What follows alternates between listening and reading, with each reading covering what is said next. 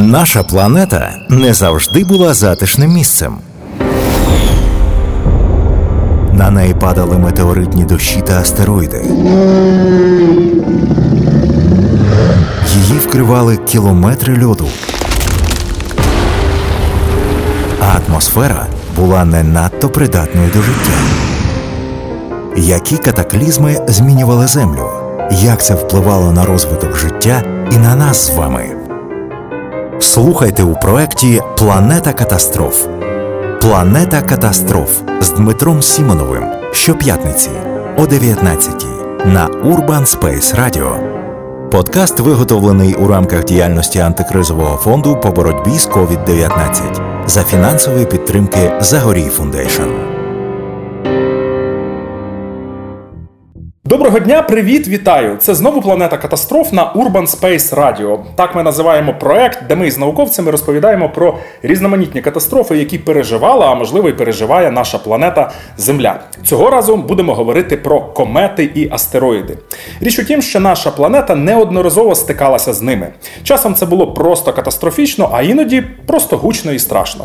Поговоримо сьогодні про різні випадки і про так званий тунгуський метеорит, і взагалі чи метеорит він також також будемо обов'язково говорити. Веду цей випуск, як завжди, я, науковий журналіст Дмитро Сімонов. І з радістю представляю сьогоднішнього мого співрозмовника. Це астроном Василь Пономаренко, молодший науковий співробітник астрономічної обсерваторії Київського національного університету імені Тараса Шевченка і кандидат фізико-математичних наук. Радий вас зустріти знову, пану Василю. Доброго дня, Дмитро. Е, доброго дня всім, хто нас слухає, всіх, хто нас чує. І я хочу окремо сказати кілька слів про те, де саме ми із паном Василем зараз перебуваємо, коли записуємо нашу розмову. Пане Василю, в двох словах розкажіть, будь ласка, про це місце. Ми знаходимося в астрономічній обсерваторії Київського національного університету імені Тараса Григоровича Шевченка, а саме в меморіальній кімнаті. Е, Клима Івановича Чурюмова і його вчителя Всехсвятського Сергія Костянтиновича. Клим Іванович Чурюмов це видатний український дослідник комет, астроном. На жаль, він же пішов кілька років тому е, від нас. І найвідоміша, напевно, історія для широкого загала пов'язана із Климом Івановичем це е, комета Чурюмова Герасименка, яку він відкрив разом із своєю колегою Світланою Герасименко. І потім до неї Європейське е, космічне агентство надіслало місію Розетта. І це була славна така величезна місія. Але сьогодні ми будемо говорити не про неї. Сьогодні будемо говорити про комети і про астероїди в першу чергу ті, які стикаються чомусь із землею. Суть подій у програмі Планета катастроф на Urban Space Radio. Час від часу наша планета таки стикається з кометами та астероїдами. Один із найвідоміших таких випадків відомий як так званий тунгуський феномен. Я гадаю, що більшість з наших слухачів принаймні щось про це чули, але раптом ні. То давайте, пану Василю, ми нагадаємо коротко, що нам відомо про цю подію, де і коли вона трапилася. У 1908 році, влітку, здається, в червні місяці відбулося явище в Сибіру на території теперішньої Російської Федерації, коли відбувся величезний, досить потужний землетрус, ударна хвиля, яка декілька разів обійшла землю. Е, що ще відомо, що було досить таке незрозуміле сяйво, яке тривало декілька діб, і начебто можна було навіть вночі читати газету. Можна припустити, що це був різновид полярного сяйва. Експедицію одразу не відрядили, а коли нарешті туди потрапила експедиція, то кратера очікуваного не побачили. Ну, очікували як? Щось на зразок з кратера, коли в нас тіло розміром там декілька десятків метрів падає і досягає землі, утворюється кратер. Але тут кратера не було, були гектари, навіть десятки, можливо, сотні гектарів заваленого лісу. Я зараз можу помилитися, обвугленого, він горів. Е, і більше нічого. Подальші дослідження показали вміст в ґрунті крапляних силікатних вкраплень кулястої форми, дуже схожі на ті кульки, які Клим Іванович, в тому числі Чурюмов, привозив е, в 2000-х роках. Вони шукали на Закарпатті біля е, селища Тур'ї Ремети. Е, теж впав метеорит. і шукали залишки. Великих компонентів не знайшли, а ось такі невеличкі е, силікатні кульки Клим Іванович привозив. Ну так на зразок цих порід були знайдені і в Сибіру. Було багато гіпотез, е, були гіпотези зовсім примітивні про те, що це міг детонувати, що могла детонувати величезна кількість газу природнього, який скопився.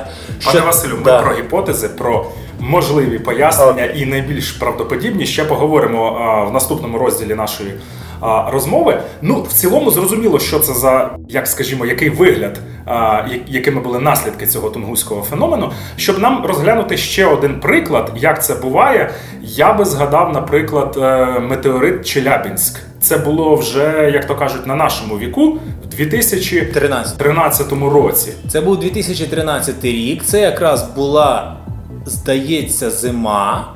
Я можу помилитися, ну це точно був 2013 рік. Ну про це, про це явище, про тут, тут про метеорит чітко відоме, що це е, залізно-кам'яний метеорит, оскільки найбільший уламок знайшли в озері. В цілому відбувся вибух на великій висоті. Він його розміри були е, великими, але не тими, які можуть привести до глобальної катастрофи чи навіть локальної катастрофи. Його розміри були 25-30 метрів на сьогоднішній день оцінки, і уламки потужні познаходили, як я сказав.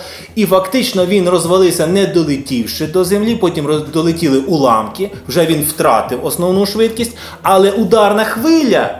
Він же ж ударив атмосферу, і атмосфера передала е, повітряний потік далі. Ну там була вона ну, достатньо руйнівною для міста Челябінськ, оскільки ну, там е, були е, деякі арх- архаїчні споруди зруйновані, повилітали вікна, були поранені. Е, багато хто записав саме явище, оскільки це хоч і відбулося е, в день, але боліт було видно. Боліт було видно. Ну тут взагалі це така, от сам Челябінський метеорит, е, це перехідний. Це тіло перехідного розміру між метеороїдом і астероїдом. Тому що за сучасними уявленнями е, 30 метрів це якраз до 30 це метеороїд, після 30 це астероїд. Челябінський е, метеороїд, е, метеорит, оскільки він все-таки впав, те, що впало, це вже метеорит. І явище, яке спостерігали боліт внаслідок його падіння, він ну, трішки не дотягнув до класу астероїда. От. Я що тут хочу наголосити, що це лише 30 метрів, а вже е, шибки повилітали з вікон, вже було дуже страшно. Я боюся собі уявити, якби він був діаметром там хоча б удвічі більший, не кажучи вже про якісь більші тіла. Ну, оцінки тунгуського е, феномену, тунгуського метеориту, тунгуської комети це е, 100 плюс-мінус. О, базова оцінка це 100 метрів. Так, якщо ми вже згадали і про точно метеорити, і про гіпотетичні комети, давайте коротко з'ясуємо, що таке метеорити, що таке комет. Я перепрошую, астероїди і комети. Чи є між ними а, якась чітка різниця? Ну, е, умовну різницю між метеороїдами і астероїдами я назвав. Це розмір, це діаметр. Е, і чим визначається цей діаметр? Вірогідно, е, тіло, яке має, ну, звичайно, тут має значення не лише розмір, хімічний склад, густина, під яким кутом тіло входить в атмосферу. Але тіло розмірами більше 30 метрів з великою вірогідністю досягає планети і утворює кратер після падіння. Е, так от. е, Раніше межа між все, що більше 30 метрів, це астероїди. Раніше межа між е, астероїдами і кометами була дуже чітка, оскільки всі астероїди, їх вже майже мільйон тіл відкрито в головному поясі, вони в нас дислокуються між внутрішньою і зовнішньою е, частинами сонячної системи, саме між орбітами планети земної групи Марс і планет найбільшої планети сонячної системи, планети Гігант Юпітер. Там мала утворитися ще одна планета земної групи Фаетон, але приливна дія гравітаційна Юпітера, тобто гравітація Юпітера була потужніша, ніж притягання між частинами майбутньої планети Фаетон. І фактично Юпітер своєю приливною гравітаційною приливним гравітаційним впливом не дав сформуватися планеті.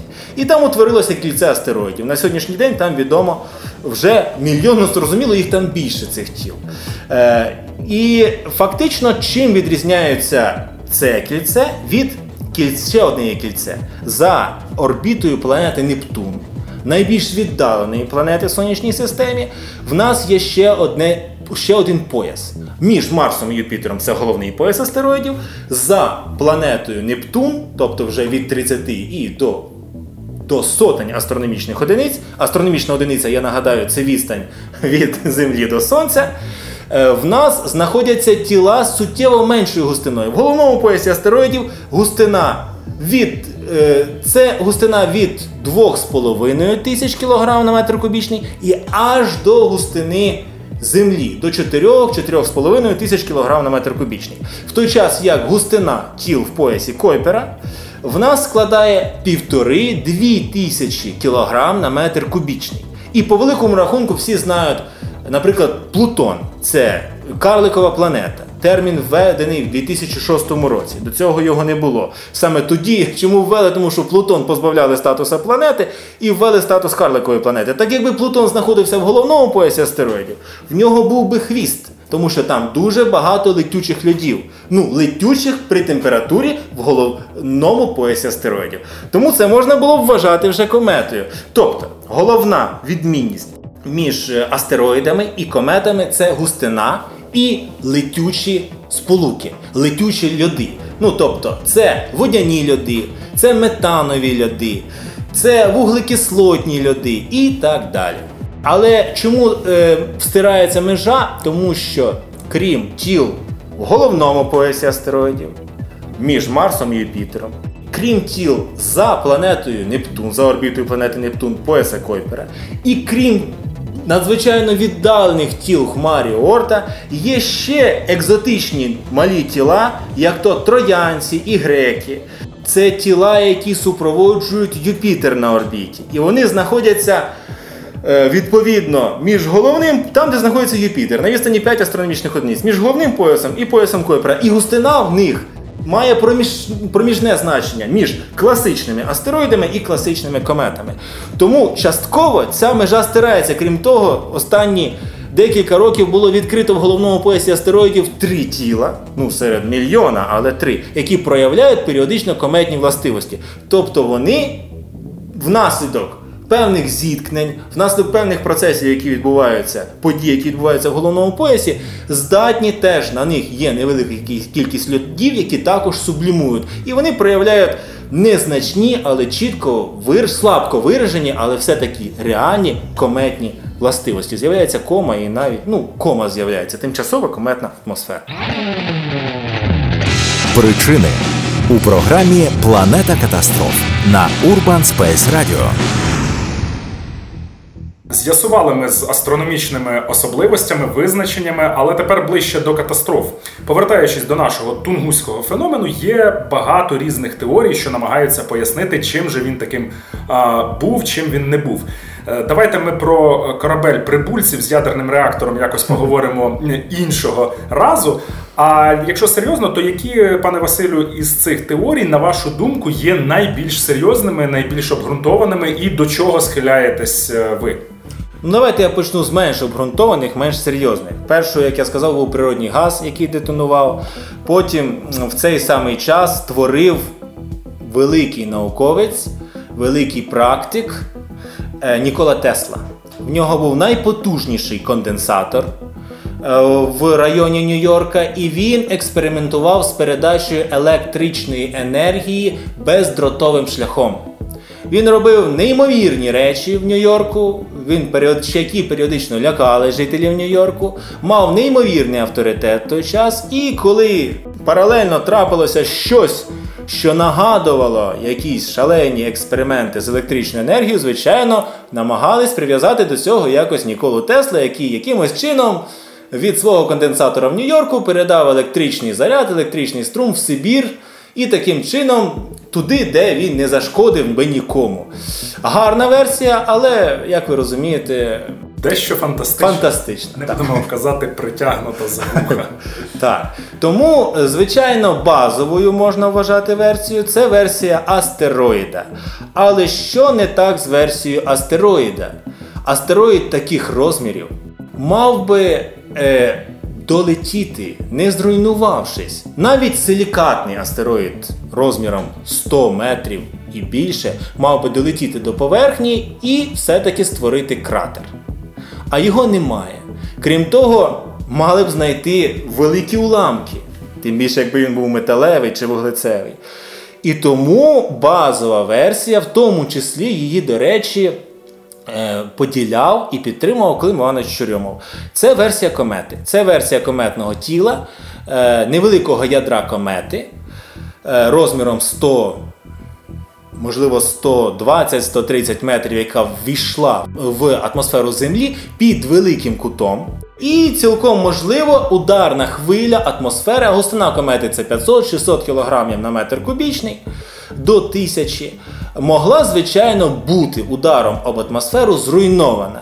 І тоді ці вкраплення, які потім познаходили, силікатні е, краплі, ну фактично е, кульки, вони, звичайно, можуть бути і метеоритного, вони можуть бути і кометного походження. І, звичайно, версія з кометою тут е, ну, вона пояснює набагато більше нюансів. Вона пояснює і ударну хвилю, і зруйновані ліси, і все-таки пожежі, бо вона може пояснити температуру, і ті кульки, які познаходили з е, не зовсім земним чи зовсім неземним хімічним змістом. Е, і можна, звичайно, спробувати звідси пояснити і сяєво, якщо перейти до. м, Коми до хвоста провести аналогію з полярними сяйвами. Тому можна пояснити і світіння протягом наступних декількох діб. Мож, ну я зараз я ж не був свідком того явища, можливо, газету і не можна було читати. Але в Лондоні.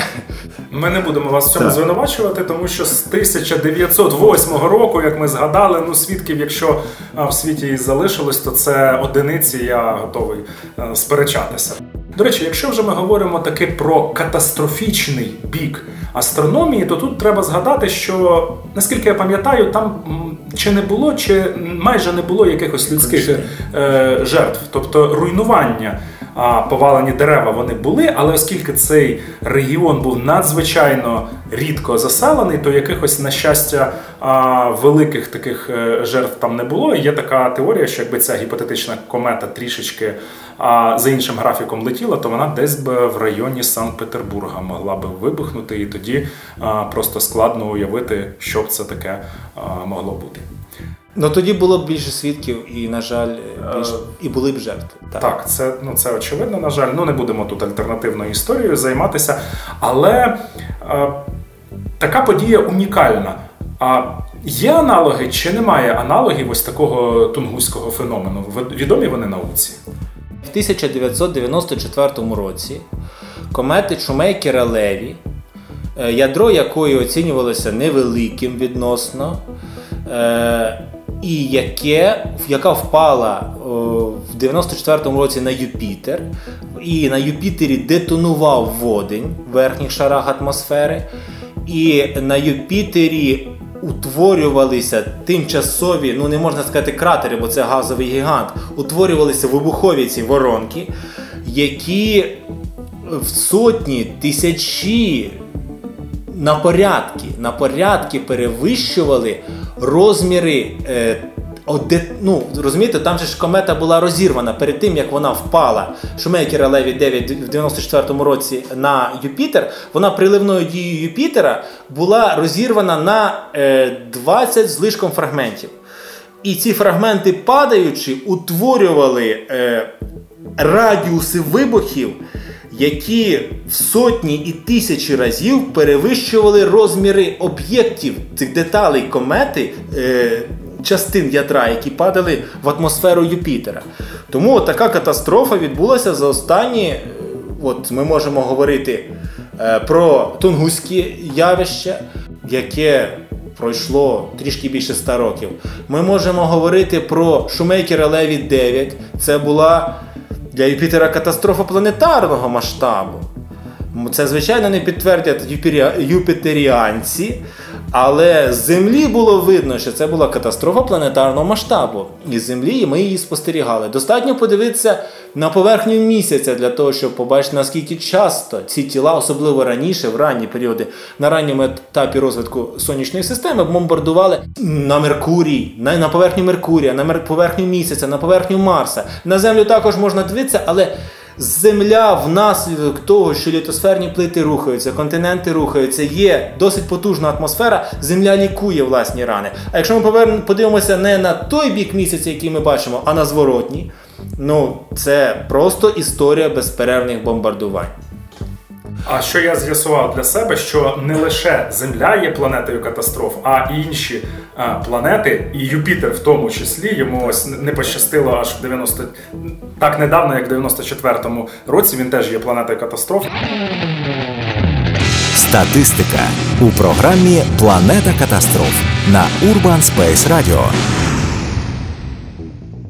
Я знаю, що колись е, була така гіпотеза, чи можливо навіть теорія про те, що приблизно раз на 25 мільйонів років на Землю падає якийсь досить великий астероїд, і в результаті цього відбуваються такі події, як, наприклад, е, загальновідома навіть школярам і малим дітям 65 приблизно мільйонів років тому було крейдове вимирання в одному із минулих е, випусків нашого подкасту. Ми теж про це говорили. Тоді якраз вимерли динозаври, але воно було не єдине в історії Землі. Колись намагалися обґрунтувати дослідники, що це відбувалося що 25 мільйонів років. Наскільки я знаю, потім не отримала підтвердження ця гіпотеза. Чи є у вас якась інформація, статистика, як часто ось такі досить великі об'єкти стикаються із землею? Ви назвали вимирання динозаврів. Це не єдине 65 мільйонів років тому назад тіло, розміри якого оцінюють в 10 кілометрів, впало і призвело до ядерної зими. Це найбільш, ну так як з тунгуським феноменом, е, найбільш е, вірогідною, найбільш під. Найбільш базовою версією на сьогоднішній день є комета. Так само з вимиранням динозаврів базовою науковою версією є падіння е, в, в районі півострова Юкатан 10-кілометрового астероїдного тіла.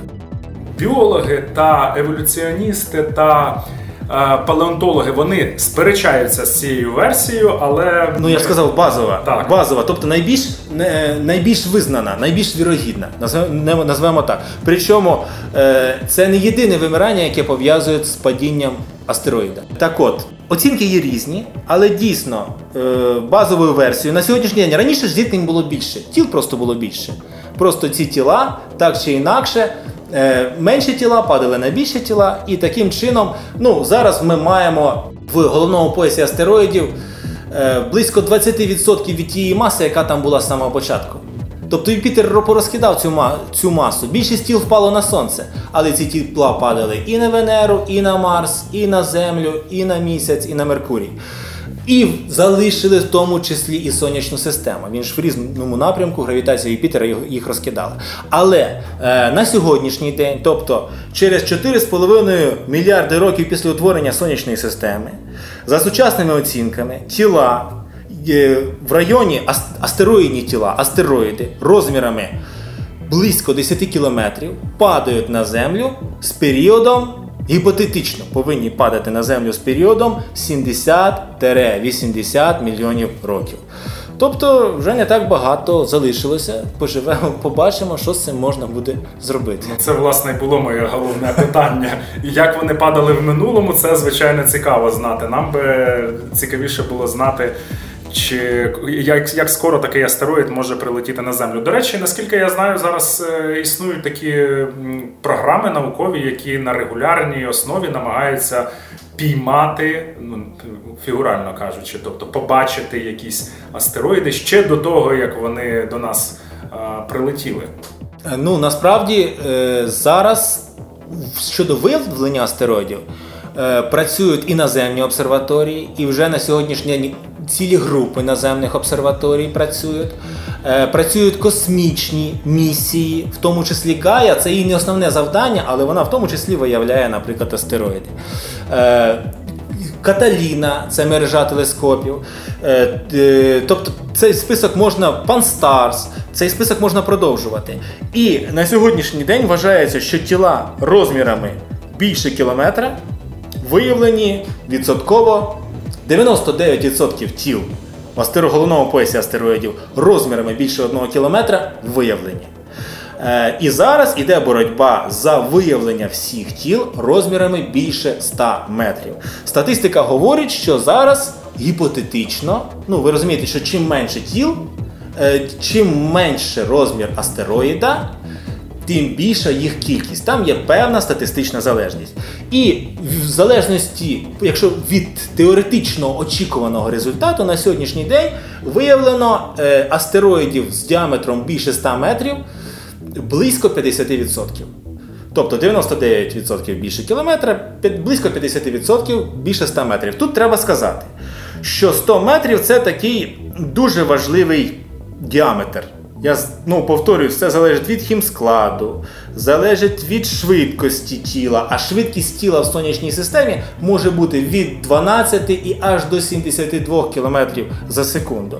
Е, залежить від густини, е, залежить від кута, в який ход, е, під яким ходить в атмосферу тіло. Але е, будь-яке тіло астероїдне та й кометне, астероїдне і більшість кометних тіл розміром більше 100 метрів долітають до поверхні. І це вже локальна катастрофа. Це катастрофа для міста, в тому числі великого міста, мільйонника, якщо не дай Бог, такий в випадку, якщо таке тіло падає на місто. Легко сказати локально, а тут ціле місто, пробачте, було і немає. Локальна я маю на увазі в масштабах планети. Е, якщо ми переходимо до тіла розміром в кілометр, ну, наприклад, Челябинський метеорит побачили тільки вже коли він падав. Його не виявили. І є дуже багато астероїдів, які проходять на відстані місяця, відстані вдвічі-втричі менші від, е, від відстані до місяця, і їх бачать за декілька діб до того, як він вже пролетить. Такі факти є. Чому зараз так активно займаються виявленням? Тому що якби таке тіло влучало, вже б робити щось було б запізно. Тобто для, тут головний параметр час. Е, так от, е, якщо тіло має орієнтовний діаметр близько 1 кілометра, це катастрофа для середньостатистичної держави планети. Але не глобальна катастрофа. Якщо тіло має діаметр близько 10 кілометрів і більше, близько 10 кілометрів, це катастрофа планетарного масштабу. Катастрофи планетарного масштабу, як я сказав, теоретично повторюються в наш період еволюції сонячної системи кожні 70-80 мільйонів років. Територія України у програмі Планета катастроф на Urban Space Radio. Ми сьогодні розглядали кілька конкретних прикладів, коли Земля стикалася із такими космічними об'єктами, і я нічого не хочу сказати такого, але два з них було пов'язано з територією сучасної Російської Федерації. А якщо ми перейдемо ближче до нашої української землі, то тут, наскільки мені відомо, якихось там в останній в історичний період якихось таких, ну, ду, таких досить помітних подій а, в цьому плані не було. Якщо зазирнути в ще більш далеку історію, чи знаємо ми щось про падіння якихось об'єктів на території сучасної України? Так. Е, Тут якраз буде статистика певна по Україні, е, тому що в Україні є всього по світі є чітко встановлених, ідентифікованих понад 160 астроблем. Астроблема це з латини зоряна рана. Це те місце, куди астероїдне чи кометне тіло падало впродовж еволюції Землі. З цих 160 ідентифікованих і визначених астроблем 7 знаходяться в Україні, а саме е, на українському кристалічному щиті, який е, охоплює е, Вінницьку, Хмельницьку, Житомирську, Київську, е, Черкаську область, Дніпропетровську, е, можливо, Запорізьку. Тіла падали різних розмірів і вони утворили кратери. Ну, щоб ви розуміли, кратери, як правило, е, залежно від того, е, яка була густина тіла, який був хімічний склад, в десятки, в 10, 20, 30, 50 разів більші за розміри тіла. Так от на сьогоднішній день кратери е, цих астроблем це не обов'язково навіть кратери. Розумієте, в чому справа? Тіла ці астроблеми. Чому? Е, астроблеми зоряні рани з тих пір. Ну, навіть континент знаходився не в цьому місці. Тому що деякі тіла, наприклад, найстаріша Іллінецька астроблема, 400 мільйонів років тому падало туди тіло. 400 мільйонів років тому і утворило кратер 7 кілометрів. Ну, на сьогоднішній день це кар'єр розміром 7 кілометрів, на якому є е, осадні породи глиняні, але якщо, але в різних місцях він проступає. І чому зрозуміло, що це астроблема? Це глина. Раніше це були глиняні породи, а зараз це е, глина, яка піддана термічній обробці. Вона надзвичайно міцна і має, в тому числі, якщо на сонце подивитися, то ця глина блистить, оскільки графіт, який входив в склад цієї глиністої породи, е, він перейшов в діамант, в стан діаманту під величезним тиском. Е, Вінниці проходить раз в три роки започаткована Климом Івановичем Чурюмовим е, конференція Камак. Тобто все, що стосується малих тіл сонячної системи. І вона проводиться в Вінницькому державному на базі Вінницького державного педагогічного університету. Е, її автором є започаткував Клим Іванович. І в тому числі чому на Вінниччині, тому що від Вінниці 40 кілометрів Іллінецька проблема. Найстаріша зоряна рана на тілі України, можна сказати, а всього їх сім. Це все великі астроблеми розміром аж від 2,5 і до 45 кілометрів. Ну, якщо в нас 45 кілометрів, причому 45 кілометрів е, це вік оцінюється в 65 мільйонів років. Це якраз оцінюється вік динозаврів. Я зараз не, такий я зараз не говорю про те, що е, в нас ми хочемо перетягнути на себе ковтру з Юкатана, оскільки туди впало тіло розмірами 10 кілометрів, а в нашому випадку це тіло розмірами 1-2 кілометри. Так би могло вийти, що Україна не лише батьківщина слонів, а ще й причина вимирання динозаврів. Але я, звісно, жартую. Наслідки у програмі Планета катастроф на Urban Space Radio. Коли ми говоримо про усі ці падіння комет, е, астероїдів, е, космічних цих страшних об'єктів, ми часто уявляємо, що там якісь організми, динозаври вимерли, що там величезний кратер, що там атмосфера забруднилася, там живим організмам немає чим дихати, ядерна зима настає. Це все, на жаль, нескладно уявити. А чи можна говорити про те, що падіння ось таких тіл, ну можливо, не найбільших з них, а можливо, великих, які падали ще в доісторичні часи, має і якісь е, позитивні наслідки для е, нас із вами. Ну, позитивні наслідки, звичайно. В першу чергу наука. Е, Виявляється, не треба витрачати півтора мільярда євро і летіти до комети Чурюмова Герасименко, якщо ну не будемо казати комета, не дай Бог, а уламки комети у вигляді метеороїдів, да, якщо вони падають на землю, їх можна досліджувати прямо тут. Метеорити можна досліджувати прямо тут. Але якщо брати глобальніше, на ранніх етапах розвитку сонячної системи, е, якщо візьмемо комети, комети в першу чергу є джерелом органічних сполук. Складних органічних сполук, в тому числі спиртів, в тому числі амінокислот. Е, навіть під час останньої місії Чурюмо, до комети Герасименко Розетта було виявлено десятки органічних сполук, але вони були виявлені і під час більш ранніх місій. Е, і вони були виявлені в тому числі і під час спостережень з Землі певними е, спектральними і спектрофотометричними методами. Е, а потім були підтверджені або паралельно ідентифіковані і наземною астрономією, і вже космічним апаратом.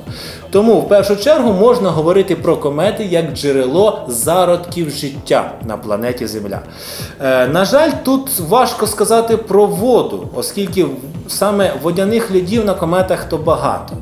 Але хімічний аналіз цих водяних льодів говорить про те, що відношення водню до дейтерію лише в однієї комети чітко співпадає з відношенням в е, земних океанах.